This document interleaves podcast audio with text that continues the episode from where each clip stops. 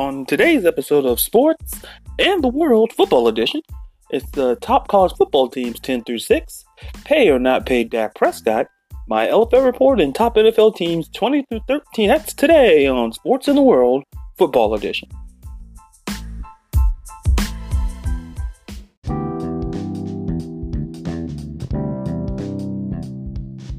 Good morning, good afternoon, good evening Whenever you're listening to us, or how you're listening to us, whether it's through Anchor or Apple or Google Podcasts, they can making Sports in the World Football Edition a part of your day. I'm Ladarius Brown, and happy Tuesday or happy day of the week that you're listening to us. I truly do appreciate it. Now, let's dive right on in. You know, we're getting to the nitty gritty of the list. We're heading to the top 10 this week, 10 through 6. And we're getting from this point on you're getting teams that feel like, okay, they're very legit contenders. I think that these 10 teams have a chance to be and play New Year's Day, to play in, you know, January bowl games, because I'm believing in talent. So with that, let's go to number 10, and I have Notre Dame. I have Notre Dame going 9 and 3 or 10 and 2. And their 50-50 games to me is when they go to Michigan, which we'll talk about. What I like about Michigan is the quarterback position, Ian Book. Ian Book took over for a very good Brandon Wimbush, who's now at UCF. You know, Ian Book was eighth in completion percentage at 68.2%. He threw he threw about 2,600 yards, 19 touchdowns. He had four rushing touchdowns. And the thing is, that he's, he was in the top 20 in passing efficiency rating. He's very efficient in the air. And one thing I can say about Brian Kelly in offense is that when you give him the right quarterback, and he has to recruit, and like I said, Notre Dame is one of the hardest places, if not the hardest place to recruit in the country because of its location, and you have to sell a kid on a lot of cold winters. And when you got schools like Florida, you know, Miami, you know, teams from Florida and California, Texas, recruiting, hey, the weather's great but Brian Kelly sells them on you can be a great quarterback here. And he's done a great job at that position. And, you know, on top of that offense, they got four returning starters on the offensive line. And that's very important because they're going to play a couple of teams where, listen, you got to protect the book and they have great defenses they're faced this year. Not elite defenses, but good enough to say you need a strong offensive line. But you know, going defensively, I really like their defensive ends, Julian Okwara and Khalid Kareem. Combined, they have 23 tackles for loss, 12 and a half for Okwara, 10 and a half for Kareem. They have 12 and a half sacks combined. Give eight of those to Okwara, the remaining four and a half to Kareem. Listen, they're stout on the edge. If you know how they play, that's very important the thing with Notre Dame, and, and I'm going to get to why I don't have Notre Dame rated higher. And you know, in just a minute, when I and it ties into talking about Brian Kelly. One of the things is that Notre Dame is a type of program they could play up to the talent or down to the talent. And like I say, they could have, you know, they beat Michigan, but Michigan kind of shot themselves in the foot. But you know, I look at Notre Dame and say well, the reason why I don't have many higher. I look at Brian Kelly versus his rivals, and the rivals he's playing this year. He's playing USC, Navy, Stanford, and Michigan, as I mentioned, and Boston College. Combined in his career, 24 and 14 while he's at Notre Dame. Listen, you know, he can beat USC. He's six and three. He can beat Navy seven and two. He can beat Boston. He's five and zero. But Stanford and Michigan, listen, they haven't. Notre Dame hasn't won in Palo Alto since 2007, and they're three and six against Stanford. Is Brian Kelly? Michigan's three and three. They're at Michigan. They haven't won in Ann Arbor since 05. That's what concerns me about saying I can't put them higher because if they can go to Ann Arbor and beat Michigan, that changes the scope, and they're they could I could argue be a top five team because they're favored in pretty much every game the rest of the way. So, because look, you know, they could end up probably losing. I could argue they could probably go ten and two, losing just to Georgia and that Stanford still really that's the hiccup game, I believe, because it's the end of the season. But Notre Dame at ten, and I think what I think about Notre Dame is scheduling. It's very good to be independent because really they're not because they really pretty much play the same teams on and off. And so the flexibility that I think an independent team would have, they don't because they're locked into rival games, which is fine. But, you know, they do play a very good Virginia team that we talked about very early on. They play a very good Virginia Tech team. And, you know, they got Duke and they got, yeah, so those are winnable games. But I'd, I'd also keep my eye out on that Virginia game. And that's just me. And at number nine, I have LSU. LSU, I have going 10 and 2 or 9 and 3. And their 50 50 game to me is Alabama. Let me tell you what I like about LSU. They're, they got offense in the bayou now. They're not just about defense. You know, Joe Burrow, 16 touchdowns. And, you know, his wide receiver, Jefferson, listen, 54 catches, 815 yards. They've gotten better. They can throw the ball. In the SEC, you really don't think quarterback. There are a lot of good quarterbacks. We're going to talk about them as they come. But Joe Burrow was definitely one of them. But one of my things that I look at is that they couldn't sack the quarterback. Their leading sack leader was the safety Grant Delpit. He had five sacks. That's what concerns me they're, they're not generating enough pressure on the edge. There's talent now, but they got to get to the quarterback. And that's a concern that I have. And the thing is, is that they have the sixth toughest schedule in the country. Listen, they got to go at Texas. They got to face Florida. They got Auburn, Texas A&M. They're going to go at Alabama. Look, people always knock the SEC for not playing a tough schedule, but listen, literally every team that I just read to you is a top 25 team. I could argue they're in my list top 15 teams if you take take out Auburn. So they play tough schedule. So having them at nine and having it, you know, it's because they play a tough schedule. It's not because they're. It's not because they're. They have no gimme. Like they have. Listen, they play Georgia Southern. You know they got, you know, Northwestern State. You know, they go at Vandy. You know, they at Utah State. You know, there's a lot of gimme games. But a lot of those games, listen, going at Alabama and then at Texas. And then you got to play Texas the first week of the season. So, right out the gate, we'll know how good this LSU team is. And the thing is that, you know, I think Arkansas, once again, games at the end of the year become very tricky because they're beaten up at that point. So that Arkansas game scares me not because I think Arkansas sets the world on fire, but I think at the end of the year, good teams slow down. And in the back end of the schedule, they're like, okay, LSU's going to be tired and beaten up. By that point, they would have played everybody I just mentioned. So, but the one other thing that gets me is that it's Ed Orgeron, a top five coach in the SEC. Listen, we're going, you know, we know about Nick Saban. You know, we know how great he is. You know, but is Ed Orgeron a top five coach? Here's the thing: he was 10 and 25 at Ole Miss. You know, and I want to thank you know 24 7 Sports and Brad Crawford from there for that great stat. 10 and 25 at Ole Miss. He was 10 and 25, and that concerns me.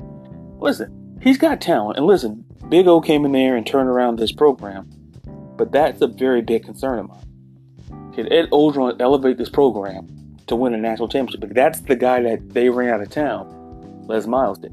Anything short, I believe, of a national championship in the next three years at LSU, I think that Les Miles firing was a mistake.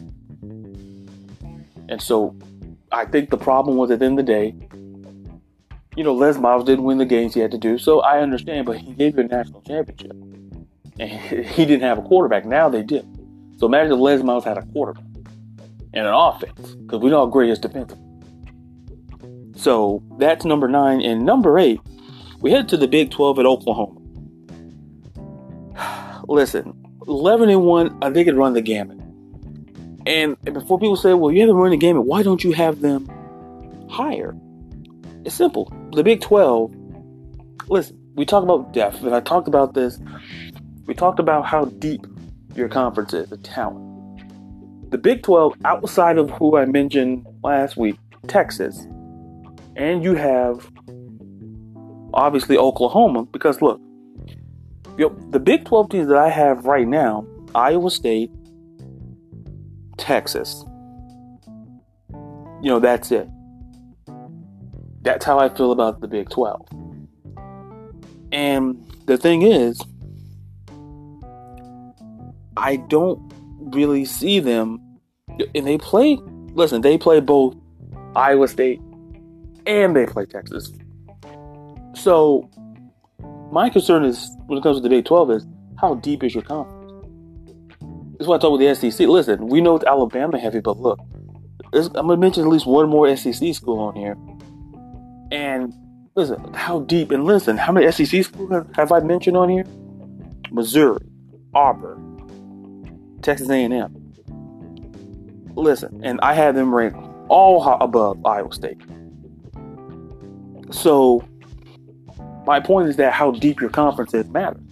But listen, Oklahoma, they got Jalen Hurts. At Alabama, he accounted for over 7,600 yards of offense. Jalen Hurts is a great quarterback. I'm not saying he's no Kyler Murray or no Baker Mayfield, but he, you know, passing is a concern. But once again, the same situation I felt would happen with, you know, similar to what happened with kind of like Brandon Wimbush, who's now at, you know, at UCF, as I mentioned. Listen, got beat out by a, a better quarterback, like Ian Book at Notre Dame and Jalen Hurts, you know. So, you know, that part, you know, and that's what happened to Jalen Hurts at Alabama with Tua. So we know they're talented, but they moved on. And listen, they got great running backs there. So you know, the running backs, you know, they're deep at the running back position. So I trust that position. But once again, folks, the defense is still bad. They were last in the Big 12 in opposing points per game at they up 33 points a game. And they were 111. 111 in pass.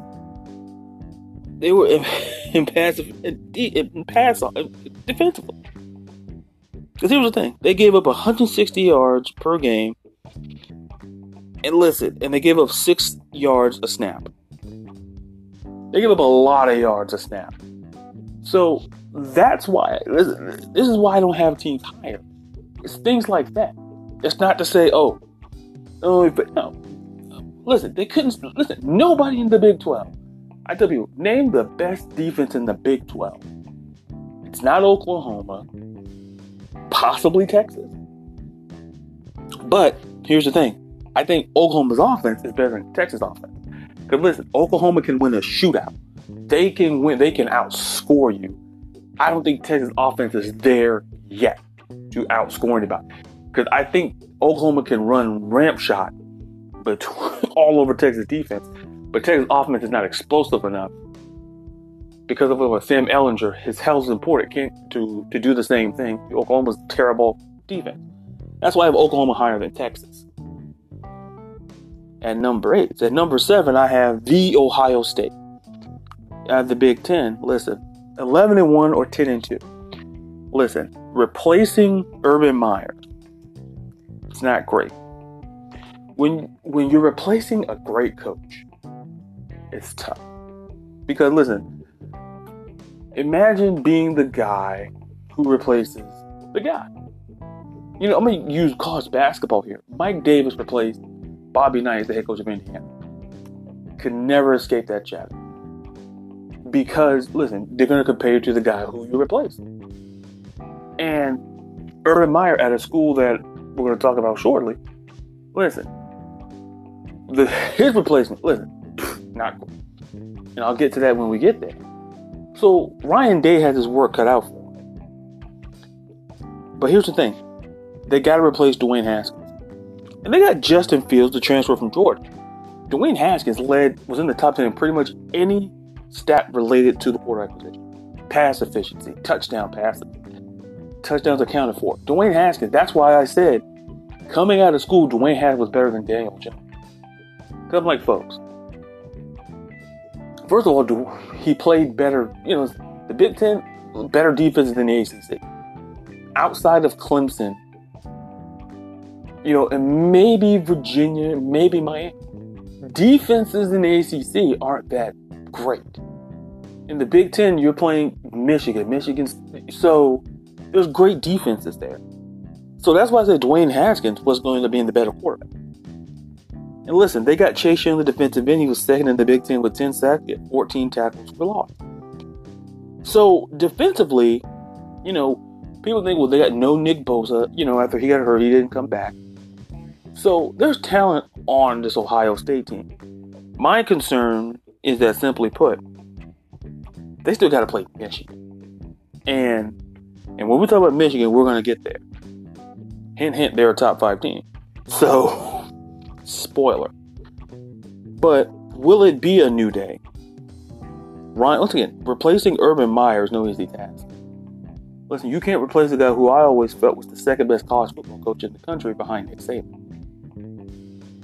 You know, I have a lot of respect, not because he coached my Gators, but he everywhere he went, he won. Was at Bowling Green. He went to Utah. Came to Florida and Ohio State. He won everywhere. He won two. He won national championships at two different schools, and he elevated every single program he went. Look at Utah after he left.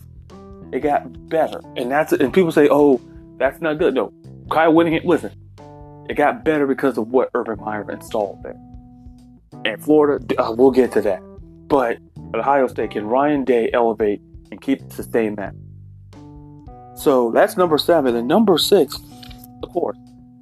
Listen, I got my Florida Gators. Look. 11 and 1 and 10 and 2. And listen, and as I said for Ohio State, listen, oh, by the way, Ohio State's 50 50 game is at Michigan State. That's a game that concerns me. But going back to Florida, Listen, can they beat LSU? That's their 50 50 game. But listen, I'm going to come out the gate and say about my Gators. Listen, I question the offensive line. There's some issues there. I get it. You know, you know, during spring ball, you know, I get that.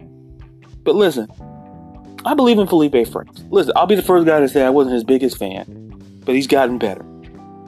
He was responsible for 31 touchdowns, 24 in the air, 7 on the ground. I believe in Felipe Franks. He's the top he could be the top. He could probably end up being the second or third best quarterback in the SEC by the end of the season. You got seven starters back on defense that allow 20 points a game. You got David Reese. So you got Todd Grant, the defensive coordinator, still there. So I trust the defense. And listen, but you gotta beat Georgia. Mullen is one and two versus Georgia, and Florida hasn't lost three straight games in this series since the infamous the infamous Will Muschamp era. So that was 2011 to 2013. So they gotta beat Georgia. Because honestly, the only game that I have them losing is Georgia. I think they can, miss and they're playing LSU.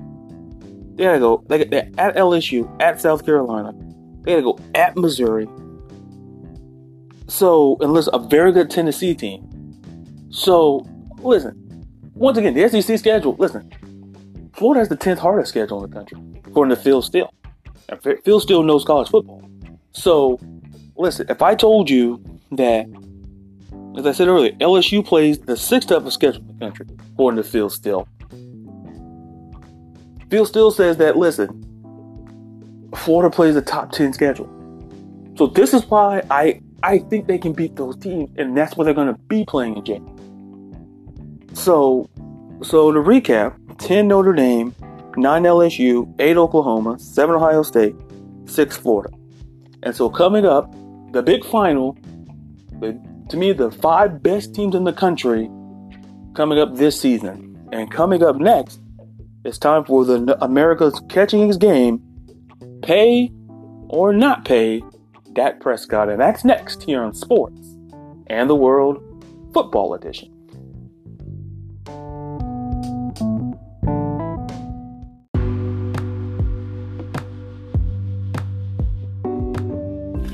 And welcome back into Sports and the World Football Edition. And if you're listening to us through Spotify, Breaker, Overcast, Pocket Cast, or Radio Public, I truly do appreciate it. Also, social media at Sports the World on both Twitter and Instagram. Facebook page is up in Sports and the World. You can go there to the About tab and listen in to not only this episode, but every episode of Sports in the World Football Edition and as well on Fridays. So I want to get into Dak Prescott. This is the thing that I say about the quarterback position before I delve into these stats and the things that have taken place. It's the most important position in any sport. It's a leadership position. There's a point in time where you could get by with an average quarterback and win championships. But with the advent and the way the NFL is basically saying, we're trying to protect your quarterback, we're gonna you gotta make it about the quarterback. So with that, there was a report that came out recently. It came out Monday that Prescott reportedly turned down a $30 million a year offer, seeking 40 million a year and that was per NFL Network's Jane Slater. But however, a source familiar with the negotiations told USA Today Sports Jori Epstein that his reps aren't asking for 40 million a year. And also per Slater, it might it may be negotiating tactics. If a deal gets done, that number will likely be closer to 34 35 million annually. And all that great information also came from Charlotte Carroll of Sports Illustrated. Here's the thing. I'm going to tell you right now, Dak Prescott's not worth $40 million. And I'm going to tell you why. When you read about the highest paid quarterback in the league right now, the top five, Russell Wilson with extension, he makes 35 million a year. Big Ben, he makes 34 million. Aaron Rodgers makes 33.5 million a year. Carson Wentz, 32 million. My guy, Matty Ice, Matt Ryan, he makes 30 million a year. So, as I did with uh, Zeke Elliott last week. Where do we pay Dak Prescott? Because you got to pay him maybe. There's a scenario where Dallas may, and I'll get to that when it gets there. So, you know, listen, Russell Wilson, he, he got four years, 140. Big Ben got two because he's 37. Aaron had four years, so did Carson Wentz. Matty Ice got five you know, Blair Schiff from Fox Business came out with the story last week with those numbers. And the thing is, you're asking me to pay Dak Prescott between 30 and 35 million. That's the barometer. Same thing I did with Zeke. I did the same thing with Zeke. You pay the, the, the top, the bottom five guy the top five, and the top guy. You got to pay him someone if you do pay him. So what I what I did was I did the same thing I use the five important stats at the position. So I use wins, playoff wins, touchdown passes, passing yards, interceptions, average it out. And the only one where Dak Prescott has the most of is wins. Listen, he's he's 32. He won 32 football games. I'm not gonna take that away from him. He's a, he he won in his three seasons. And you know, I'm basing these stats on the last three seasons of these quarterbacks because Dak Prescott, up to points played three seasons. You know, Russell Wilson had 29. He finished third. Big Ben second most at 31. Aaron Rodgers had the sixth most at 20. Carson Wentz had 23 at fifth most, and Matt Ryan 28. And so, mind you, you think of Aaron and Carson. Listen, they were hurt for a season, and it really kind of damaged their win total. So playoff wins. Out of these dudes, Matt Ryan. My guy gets a lot of, well, we got to pay. Let's get the most playoff wins. He has three. Dak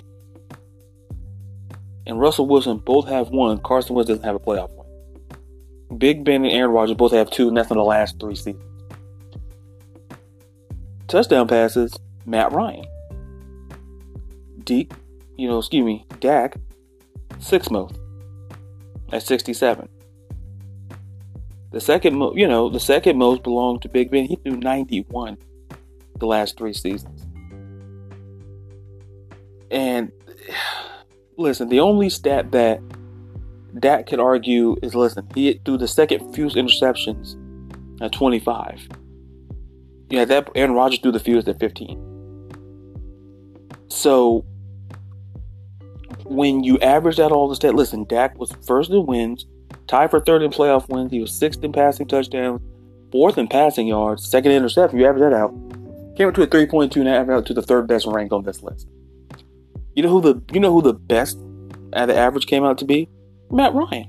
Because the only stat where he wasn't in the listen, his worst stat was wins. That was 28. At the Falcons and listen, that last year really damaged that. And we'll probably get to that when, you know, later on. When we talk about the you know my Atlanta Falcons. But simply put, you know, here's the thing about Dak.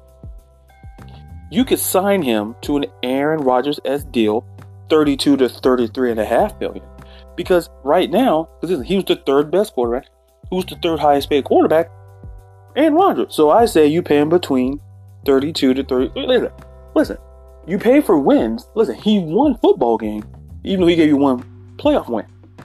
So I understand that, listen, for those who say he's not a 30 minute quarterback, I say, you know the position. Because you can't go out and find another quarter like Dak. Listen, I may not be impressed with a lot of what Dak does, you know, vertically throwing the ball, but he wins football games, and that's the job of the quarterback. You know, you know, only wins and losses that matter in the NFL is the coaches and quarterbacks. No one's going to ask, well, how many games did that receiver lose? Doesn't have a record. But the offensive line or the defensive line. No, it's the coach and the quarterback. So wins matter for the quarterback position. Listen, over the last three seasons, Dak has thrown 67 touchdowns, and that's in the, last three years. Matt Ryan, listen, Julio Jones, that helped. But Russell Wilson, who's he throwing the ball to? Doug Baldwin? His best receiver who had to forcibly, you know, retire for the injury? Tyler Lockett? He had 90 touchdown passes with no weapons. Big Ben had AB. He had Juju, Juju Smith Schuster. So I, I get that. But Russell Wilson did not have a legit, solid number one receiver. He had the third most between these six guys on this list. And listen, Dak finished fourth ahead. And listen, Russell Wilson and Big Ben finished ahead of him. And also Matt Ryan. Interceptions, listen, he's very efficient. To me, the downside of Big Ben and Russell, they throw a lot of interceptions. So that's fine. But listen, I listen, based on this list, Matt Ryan, Big Ben, then Dak, the three best quarterbacks the last three seasons. Matt Ryan won an MVP. So, and listen, every dude on this list except Dak Prescott, you know, t- you know, and Carson Wentz, they have went to the Super Bowl or they won a uh, or they won a Super Bowl. So two thirds of this list have played in Super Bowl if you take away Carson Wentz. His numbers will tell you that. Listen, Dak Prescott, the sky's the limit. But what I will say is this: you got to pay him, or you consider using Zeke as trade bait to get a quarterback. Because if Zeke is listen, if you're not high on Zeke like I am, you want to trade him because listen, I'm higher on Zeke than I am Dak. You pay the quarterback because listen, you see how much money Kirk Cousins is getting, and we're going to talk about him. If that dude, he's the sixth highest paid quarterback. So if that dude gets paid and Dak doesn't, look, listen, I'm gonna tell you like this: the perception is not always the reality with Kirk Cousins, and I'll get to that. But the point is, you got to pay. You got to pay him because on the basis of his wins, and he doesn't turn over the football he doesn't turn over the football. He has the second fewest interception the last three seasons between Wilson, Big Ben, Aaron Rodgers, Carson Wentz, and Matt Ryan. So you have to pay him on the basis of that. And Cowboys fans gotta understand, look. Listen, I know you don't want to give him 30 million, but you gotta give him. But listen, 40 million dollars, you're telling me that he's better than Russell Wilson, and Russell Wilson is better than him. The only stat that Russell Wilson is not better than Dak Prescott in is wins. They both had the same amount of playoff wins the last three seasons. He's thrown 90 touchdowns, has Russell Wilson to Dak 67. He's thrown about 200, he threw 226 more, no, excuse me, more than that. He's thrown more passing yards than Dak Prescott. And you can get him on interceptions. Listen, in every physical category, they're about the same dude. But listen, Russell Wilson has a Super Bowl. That's the reality. Can the question is, can Dak get the Cowboys to, to the Super Bowl? That's the be the penultimate question.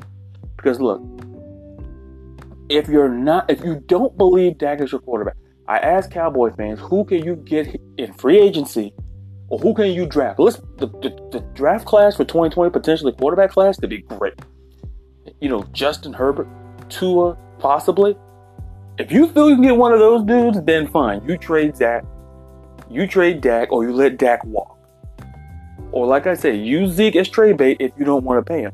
Because you're to have to pay him at least 30 million. 40 million, you cannot get me sold on paying him more a year than Russell Wilson. Hell, listen, and I do believe, listen, if Kirk Cousins is a top six paid quarterback, then Dak should be somewhere in the top five. I would have no problem him making, like I said, 32, 33 and a half, right there, third slot where he's averaged out right there snuggled kind of between Carson Wentz Aaron Rodgers. That doesn't bother me.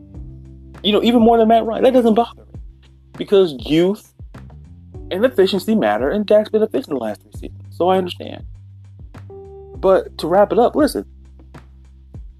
You know, here's the thing. They, those great numbers came from Pro Football Reference. Showed you that look, Dak can win you games, but he he doesn't turn over the ball. But listen, he hasn't won. He has won one playoff game. He has the same amount of playoff wins in three seasons than Russell Wilson, who just got who's the highest paid player. So that's simply put.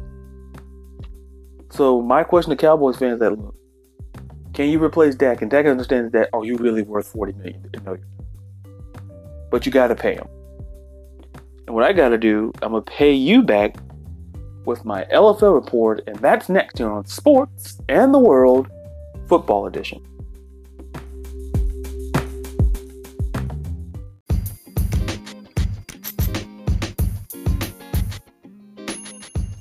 And welcome back into Sports and the World Football Edition. And social media, one more time, it's at Sports the World on both Twitter and Instagram.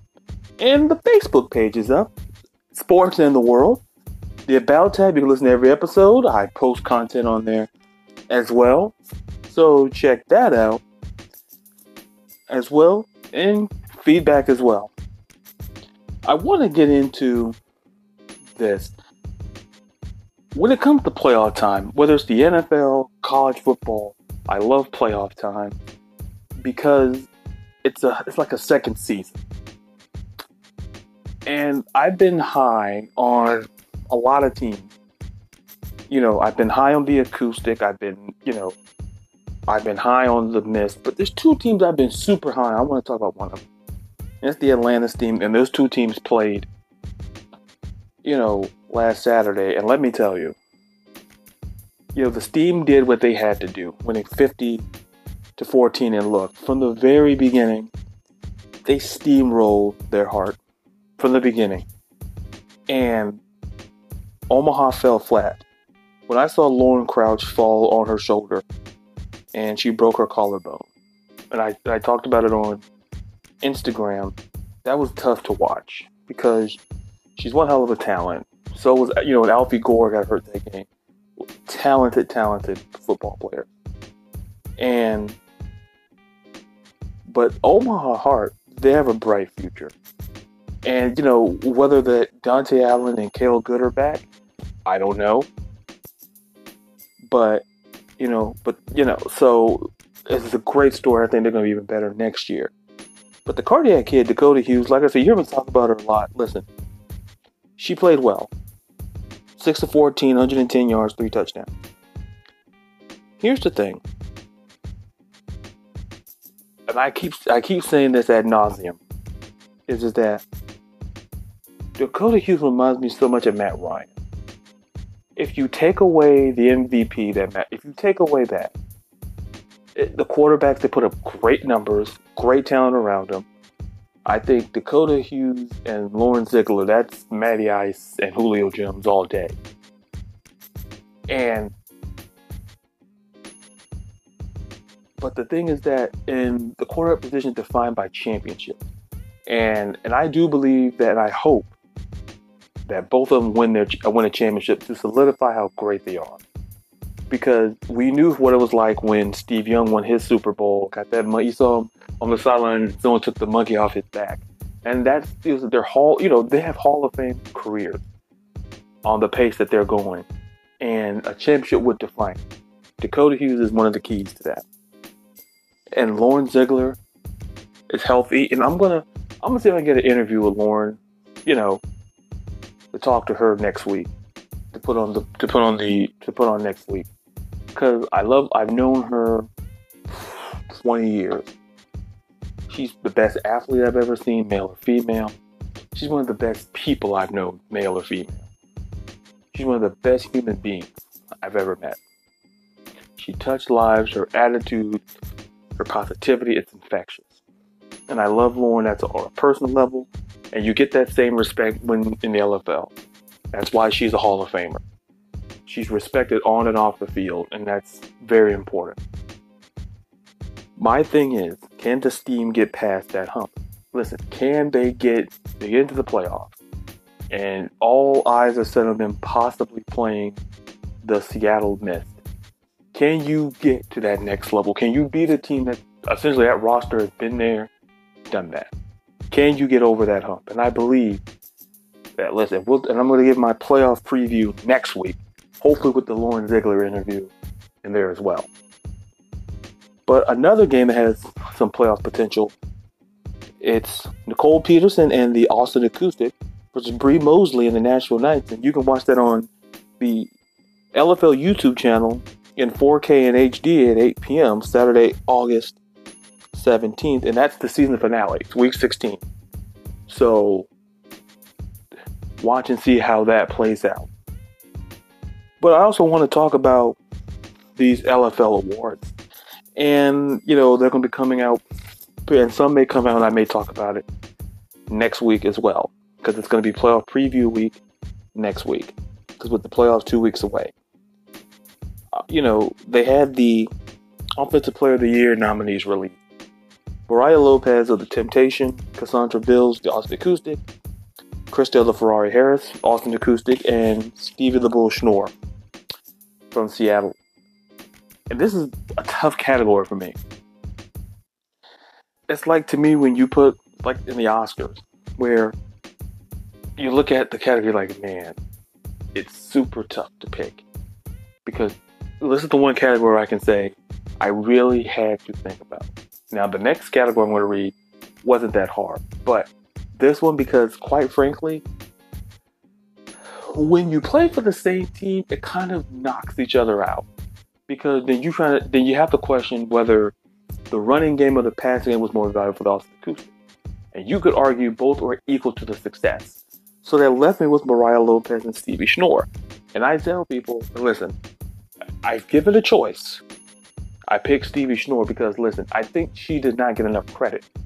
And I think that, and no knock on Mariah Lopez. If Mariah Lopez or Stevie Schnorr, I'm, I'm fine with that. If any of these women win it, I'm fine with it. But to see Stevie, excuse me, to see the Bull win would be awesome because I think, you know, when she's, you know, great runner, great athlete. And I think on that Mist team, they really had to run the ball when KK wasn't, you know, at her best, and which was very rare, Stevie Schnorr took over games. And I think that's why this year, I think that would kind of let me over Mariah Lopez, is that, you know, Stevie Schnorr kind of took over games, and so that he gets the nod there, in my eyes. And the in the trenches award for best, in, you know, for best lineman, offensive defense, they had Lauren J, the Omaha Heart, Dina Wojcicki, Atlanta Steam, Lindsey Burke, the Omaha Heart, and Brittany Dowdy of the Austin Acoustic. This to me was a no-brainer. It was Lindsey Burke. When you lead the LFL in sacks over Brittany Dowdy, you know, that Omaha Heart team, I thought one of the reasons why we talk about Lauren Crouch, talk about Annie, Anna Garza, but Lindsey Burke did not get a lot of love. And I think she lead, she led the LFL in sacks. I love the way she plays.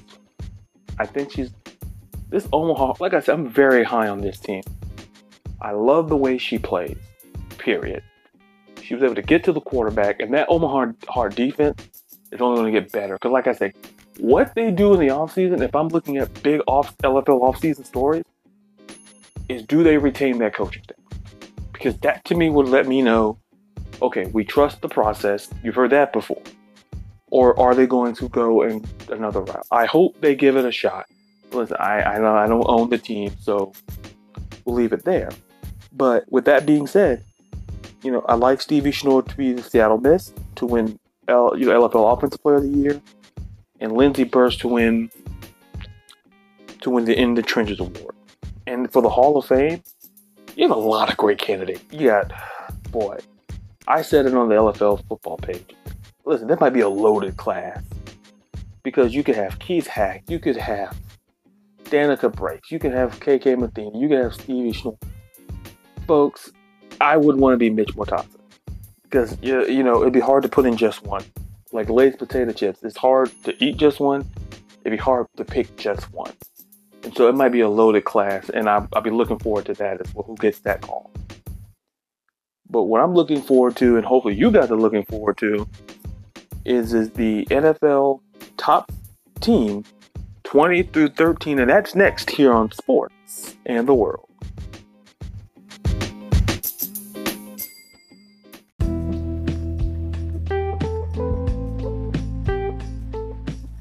And welcome back into the final segment here of Sports and the World Football Edition. And if you stayed with us this long, I truly do appreciate it. Social media, real fast, is at Sports the World on both Twitter and Instagram, Facebook page at Sports the World, or just Sports the World. Check out all the content I post there. It'd be fantastic. Interact, uh, interact with you guys. There's a voice link. If you click the link on the About tab, leave a message here on the podcast. I may play it good, bad, or indifferent. So with that, I want to get right into this list 20 through 13, starting at number 20, the San Francisco 49ers. Listen, we do the five words here. Listen, Jimmy is the linchpin. Here's the thing I love the duo of Kyle Shanahan and John Lynch. I absolutely love it because you have two people who are not only well respected at what they do. John Lynch is a great football mind, and Kyle Shanahan is a great offensive mind, but he's also a great head coach and he knows what he wants and he and he structured it that way with the draft and through free agency by getting you know listen they drafted Nick Bosa they signed Dee Ford. they got Kwon Alexander from the Tampa Bay. They went and got Tevin Coleman from my Falcon and drafted Deebo Samuel and Jalen Hurd and that's to add to the talent they have DeForest Buckner Arik Armstead and Solomon Thomas. All early round picks. So this team is loaded on talent. And speaking of talent, Jimmy Garoppolo, when he's healthy, that's a top 10 quarterback in this league. And I know what people are going to say, oh, well, you know, listen, that sample size, I said, that's why they trade, that's why San Francisco went out and got it and gave up. Listen, a second round pick for Jimmy Garoppolo, that could have been one of the biggest steals in, in trade history. If Jimmy G turns out to be the quarterback I think he is, that Kyle Shanahan thinks he can be, and what the and some many around the league think.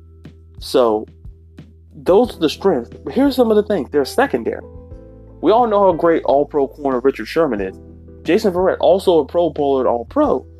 Can he stay healthy? And Jimmy Ward, very good free safety. Can he be healthy? Also, the offensive line. Listen, you went and got Weston Richburg from the New York Giants. Can he be healthy? There's injuries to him, and that's and that's important to me. And are they contenders in the NFC West? Listen, when you got teams like Seattle and the Rams right now, those teams are better than them. Not because of all oh Rod, but it's you know longevity, structure, and time. You know, in longevity, you know, veteran players and in the time that they're together. And I think they can overtake one of these teams when we get to those teams later on. I'll talk about it. But that's number 20, the San Francisco 49ers. And number 19, I got the Minnesota Vikings. Five words go get Uncle Rico, please. Full discretion, when I get to Kirk Cousins, I'm going all in, Minnesota fans. But here's what I love about Minnesota. Listen, great defense, fourth in total defense last season, third versus the pass. Listen, this defense is talented. Listen, and I'm going to talk about one of their great defensive players in a minute. But listen, you get and you have Adam Thielen tied for fourth in, in reception, ninth in receiving yards, tied for tenth in touchdowns. Listen, I just have, and then you throw with Stefon Diggs, and then you got Dalvin Cook. That's a talented offense. And I like Danielle Hunter on the defensive end. He was tied for fourth in sacks, second in tackles for loss, and he's a Pro Bowler. Listen, I have no qualms about this defense and Adam Thielen, Stefon Diggs, and Dalvin Cook. I don't have, but here's where we get to the problem. And it all circles around one dude, Kirk Cousins. He's the Russell Westbrook of the NFL. Let me explain. He's 10th in passer rating. He's 10th in yards. He's ninth in passing touchdowns. He was second in completion percentage. Listen, uh, last season. The dude is in the top 10 in a lot of important stats. If he's a top 10 quarterback, why in the world are the Minnesota Vikings struggling over that hump? Here's why. He's 34, 37, and 2 as a starter. But you gotta, you know, dig deeper. 6 and 13 in primetime games. He is 8 and 25 versus winning teams. He's 13, 22, and 2 on the road. Excuse me, 3 and 23 and 2 on the road. That's Kirk Cousins' career. He cannot win when it counts.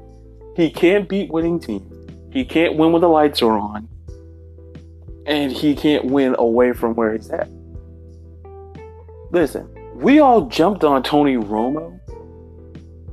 But Tony Romo, listen, we put the lights, we said the same thing. But the difference between Tony Romo and Kirk Cousins is that, listen, Tony Romo performed a heck of a lot better when it counted more times than Kirk Cousins. Listen, you look at his stats, he's Russell Westbrook. Listen, there be a lot of games where they're up big or they're down big. So, of course, he gets the dink and dunk passes and he gets the yardage. That's Russell Westbrook. Stat padding. And this guy, and when we, what I talked about with Dak Prescott, oh, by the way, he's the sixth highest paid quarterback in the league. 34, 37, and 2. 6 and 13 prime time. 8 and 25 his winning team. 13, 23 and 2 on the road. That's Kirk Cousins. The offensive line, listen, they're in the about the middle of the pack. Last season allowed. They got Garrett Bradbury, which would be an improvement at center. Listen, it's once again Mike Zimmer. This revolves around Kirk Cousins. You got Kevin Stefanski. He's a first-time offensive coordinator. Listen, John DeFilippo, he went to Jacksonville. You gotta fix this. And I love Mike Zimmer and I love the defense and I love what he's brought here. But here's the problem. Your job is attached to Kirk Cousins. Listen, why do you think Jay Gruden let him walk? Because they weren't going to pay him that kind of money. And listen, and even though, and that's saying a lot, now we look back in hindsight, like, man, they could maybe use a Kirk Cousins. But even Jay Gruden said, I can't do it. I'm not gonna. We're not gonna pay him. And maybe Washington's suffering for it. But listen, if they didn't want to pay him, and that offense is, and you've got Adam Thielen, you got Stefon Diggs, you got Dalvin Cook, and you still can't win. That's all on Kirk Cousins. And listen, they're tied to that contract. So if Kevin Steph, listen, if Kevin Stefanski cannot fix Kirk Cousins, Mike Zimmer has to pay for it with his job. And I, do I think it's fair? Absolutely not. But we've seen where if you, you listen, that quarterback coach relationship, if it ain't working out, you know, coach is to go because you can't you can't exactly cut a guy who you're paying 20 25 million dollars to a year. So that's Minnesota at number 19. Number 18, the Buffalo Bills in the AFC East. Five words, big Bills and free agency. Listen, they went out and added to that old line. Mitch Morse, he's in concussion protocol. Ty Nsekhe, the tackle. So they addressed the offensive line. Look, they're defensively sound under Sean McDermott. They were second in points allowed last season, and then you go and add Ed Oliver, the hog molly from Houston. Great, that's a that's a value pick. Okay, I'm not saying this guy's the next Bruce Smith. I'm not gonna. I'm not big on hyperbole, but that's a great value, and I love that pick. And that wide receiving core. Listen, you added Zay Jones, and you know they added John Brown and Cole Beasley. Listen, and that running backs, they got Frank Gore and T.J. Yeldon. Now they got. Here's the thing. This team is being built the right way, meaning that they're defensively sound, and basically they got great receivers. Not good, they got they, you know, not you know average to above average receivers, and they got great talent in the backfield. But listen, too many penalties last year. They were sixth in penalties, and then they were fifth in penalty yards. That's discipline and that structure. They shot themselves in the foot a lot. And listen, Josh Allen, if he can't take the next step, I put it as a weakness because I listen, what I've seen, he has the potential to be the third best quarterback to come out of that 2018 draft behind Sam Darnold and Baker Mayfield in that order. I don't shift from that order. I don't shift. And I'll get to why I feel why I feel about Baker in a minute, you know, or when we get there, I should say. But here's the thing. It's the quarterback position, and I and that seems to be the theme of this football uh, podcast is quarterback position. And listen, they got to beat the Jets week one because these are the two best teams not named New England. Listen, in Miami, that's a rebuild. Okay, that's bad news, bad news Bears type stuff that's going to go on. So listen, I believe the Jets and the Bills have the potential to overtake New England. And listen, the, I, the only reason why I put Buffalo higher on this list is because I really, really do like their defense, and they and they drafted as. Listen, it's really to me either one of these teams could be a sleeper team. But to me, I had the Jets lower because of Adam Gase, Because coaching matter, I think Sean McDermott is a better coach than Adam Gase. And I and you look at episode, you and you'll hear why I feel that way. So that's the Buffalo Bills at 18, number 17, the Jacksonville Jaguars. Five words for them in the nick of time. They listen, getting Nick Foles, that's better than Blake Bortles. And then you get John DeFilippo, who I talked about earlier from Minnesota. Look, Blake Bortles, I, I told people, people like, oh, you hard him because he went to UCF. Listen, I told you guys, if you couldn't figure it out in three years, dump him. Because the problem is, is that you draft him because he's great size. We get caught up in that he's a great size. He has a great arm. But he was terrible three years and he couldn't figure it out. I hope he does well. I believe he's with the Rams. I hope he does well, backing up Jared Goff. All the power to him, but Nick Foles is the clear upgrade. And he got paid. Listen, on draft day, they got Josh Allen, defensive end from Kentucky. Absolutely love it. C- could be one of the better picks this year's draft. I really, really do love it. And you get Jawaan Taylor Gator in the second round, you get Josh Oliver in the later round as well. Listen, at the tight end position. Listen, Jacksonville, they understand they address their needs.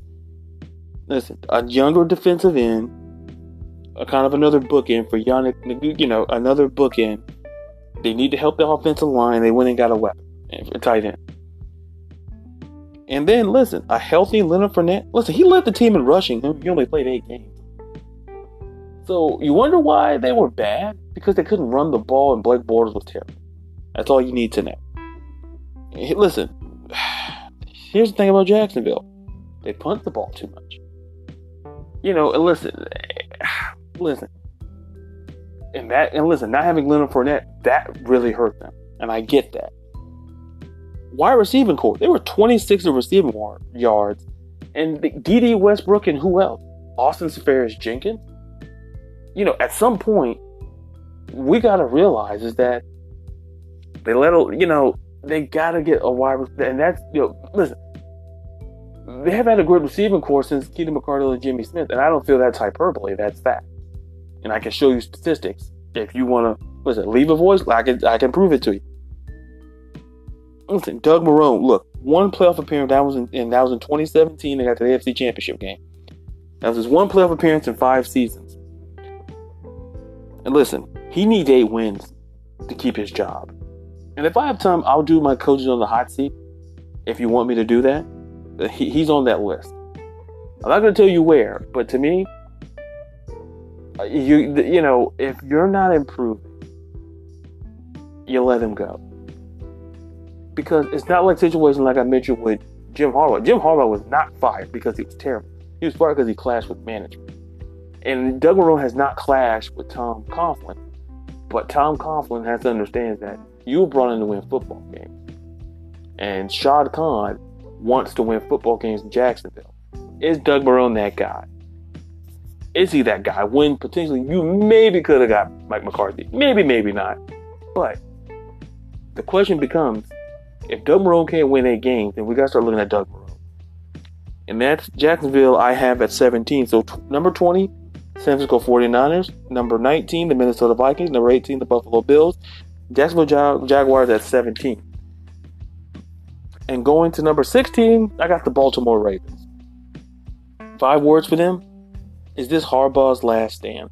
Look, I love their running game. They were first in first downs via the rush. Lamar Jackson had 695 yards rushing. I absolutely love. Listen, they can run the ball. John Harbaugh, listen, one losing season in 11 years. Since he took the job in 08, 10 playoff wins. That's second to New England 16. Here's the thing NFL best, seven of those 10 wins were on the road. It's a playoff tested team. That's a testament to John Harbaugh. Listen, you want to strengthen this? No Joe Flacco, folks. He declined in touchdown passes, passing yards, and completion percentage the last three seasons. That's why they went and got Lamar Jackson. That's why Ozzie Newsome, when he walked out the door, got them a quarterback. Because he knew. Because listen, this is the same dude who drafted. Ozzie Newsome drafted Joe Flacco, and, and he knew at some point, A, Flacco was getting older, and B, he saw the decline. Getting couldn't stay healthy. You know, it declined. And then listen, this is listen, it's Lamar Jackson's team at quarterback. But you know, here's here's the weaknesses that I think for Baltimore that simply put. You lose Terrell Suggs, or Darius Smith, or CJ Mosley, that defense is kind of you gotta kind of rebuild that defense. In a in a defense where you have, you know, potentially great offenses and you gotta figure out that defense. And the potential regression, I think, you banking on Lamar Jackson. I just told you I love Lamar Jackson. But when you bank on a quarterback who does what he does, if he can have, I'm not saying this dude become the next Peyton Manning. I'm not saying this dude becomes Joe Flacco like. I'm not saying that. What I'm saying is that teams will figure this out the same way they figured out Michael Vick, my guy. They figured out Tim Tebow. Listen, I'm not saying he's any of those dudes, but they figure it out. Okay, this dude runs will put eight in the box because he can't throw the ball. And listen, that could be the regression. This defense is I don't consider regression. That's kind of rebuilding if they, the defense can play at a high level. But here's the thing: I need to see potential progression because I think there's potential regression. Now they have tape on it, and anytime you have tape, and that's I'll talk about Baker. We'll go, we'll get to that when we get there. But that's the, that's the thing that I see. So Baltimore is 16, number 15. I got the Seattle Seahawks. Simply put, boy, they could use a 12 man. Specifically, I'll tell you where. Listen, they this is finally Russell Wilson's team. For a lot of his years there, it's been the Legion of Boom. Listen, they paid him. They gave him. Listen, I told you earlier.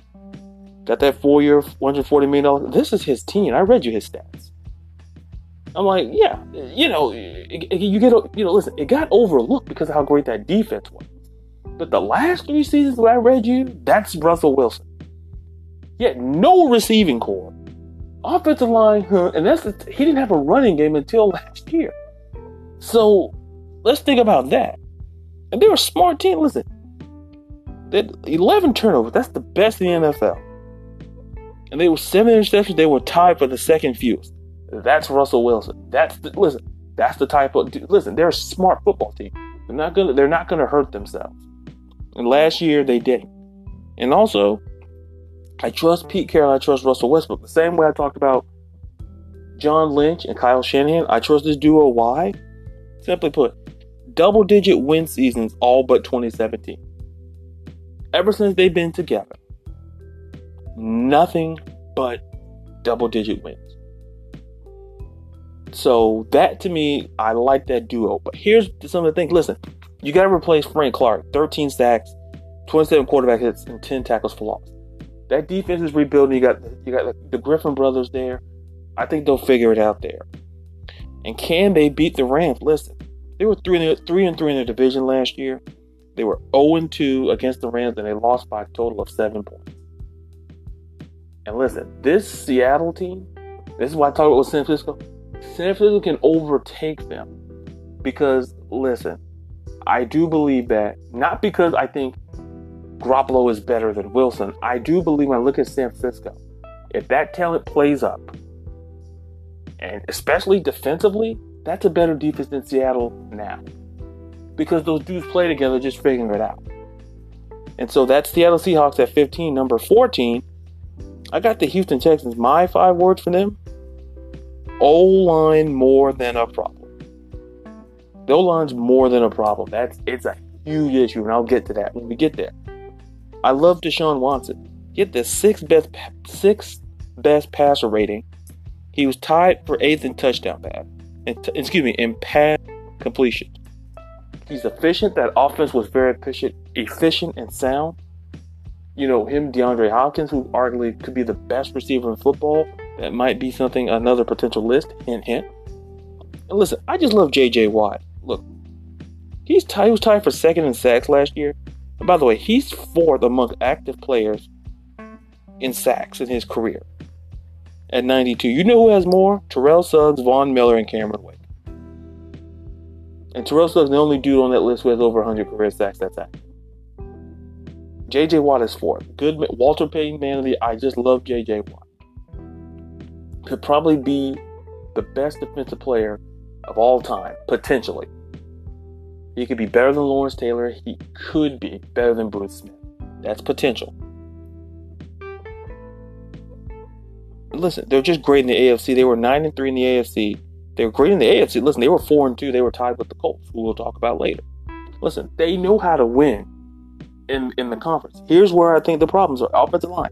They gave up 62 sacks and they didn't really address it in free agency or the draft. Deshaun Watson is going to be, pro- listen, it's like Russell Westbrook. Excuse me, Russell Wilson. Here's the thing Russell Wilson didn't have an offensive line. He had to run for his life and look at his stats. Deshaun Watson may end up being the next Russell Wilson, having just do it on his own. Listen, Bill O'Brien, he only finished one season with the top 15 offense in yards. Folks, listen. And that's in his career. Here's the thing I like Bill O'Brien. But listen, he's not like in danger of terror. But listen, you cannot underperform in this division. I do believe that, listen, they can win a they can win a lot of football games. I've showed you they can win a lot of football games in their conference.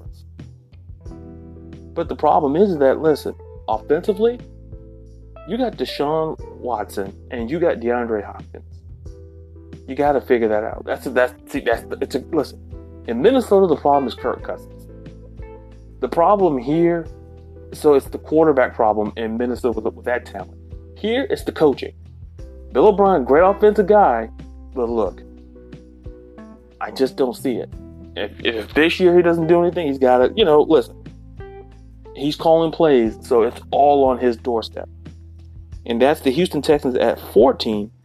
And 13 to wrap up this list for this episode is my Atlanta Falcons. And simply put, my five words is playoff team on the IL was last season. It's about getting healthy. Listen, I love Matt Ryan and Julio Jones. You hear me talk about them periodically through this list here. Matt Ryan is third. He's third amongst active players in pass completion. Let me tell you something. I love Matt Ryan and the value. I just love him. Julio Jones. Let me tell you what I like about Julio Jones. He's fifth among active players in receiving yards. You know who's ahead of him? Larry Fitzgerald, Brandon Marshall, Antonio Gates, and Antonio Brown.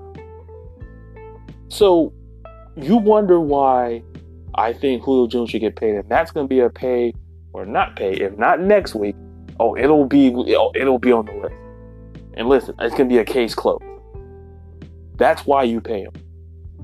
Larry Fitzgerald, Hall of Famer. Brandon Marshall, great receiver. Antonio Gates, Antonio Brown. Listen, potential Hall of Fame. Antonio Gates, maybe a Hall of Famer. Antonio Brown, eh, well, well, we'll, we'll see. That duo has been great for a long time. Listen, they got Dirk Koetter back. Listen, Dirk Koetter, the head coach, not great. I've always said that. Sometimes coordinators aren't head coaches.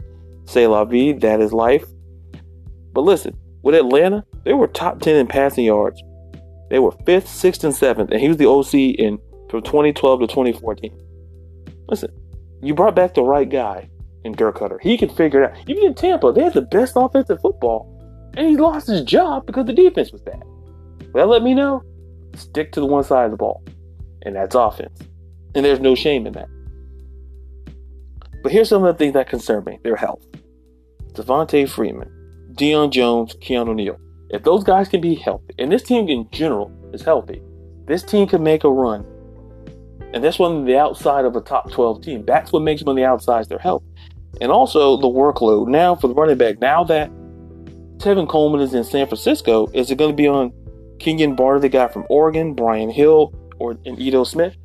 Listen, I don't know if they're going to keep all those running backs, but if my money says they'll probably look at Kenjon Barner and maybe it's a competition between Brian Hill and Ito Smith.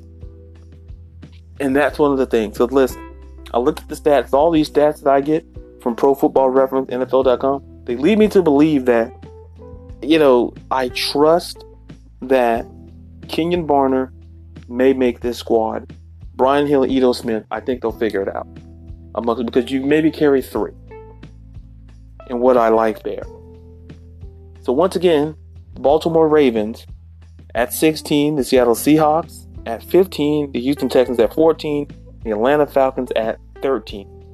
The next time we enjoy each other's company, you get my you're getting listen, I haven't decided if I'm going to do the next 12 teams left, but more than likely I might do that because listen, I want to get through this because I want to get to some more stuff, um, and and I, I've had fun doing this list.